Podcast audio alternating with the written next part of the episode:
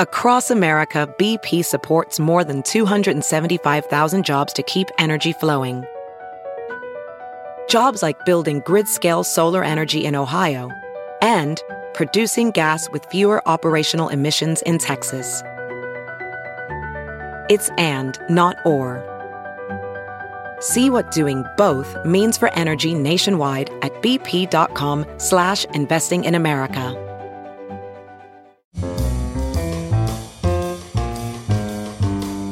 This is Merriam-Webster's Word of the Day podcast for June 22nd.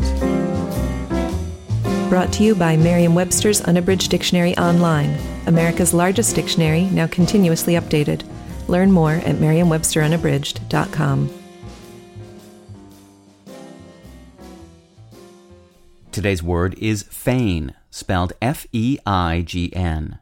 Feign is a verb that means to give a false appearance of, to induce as a false impression. It can also mean to assert as if true, to pretend.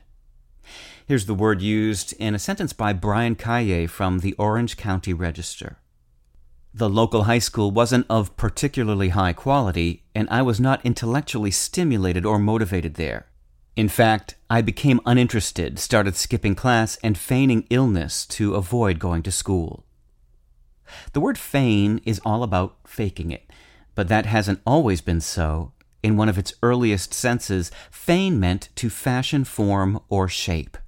That meaning is true to the term's Latin ancestor, the verb fingere, which also means to shape.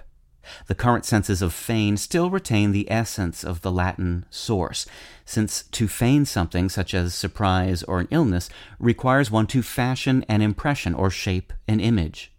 Several other English words that trace to the same ancestor refer to things that are shaped with either the hands, as in figure and effigy, or the imagination, as in fiction and figment.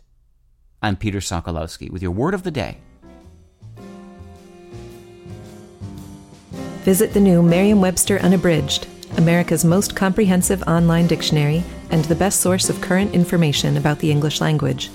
Get started today at merriam-websterunabridged.com.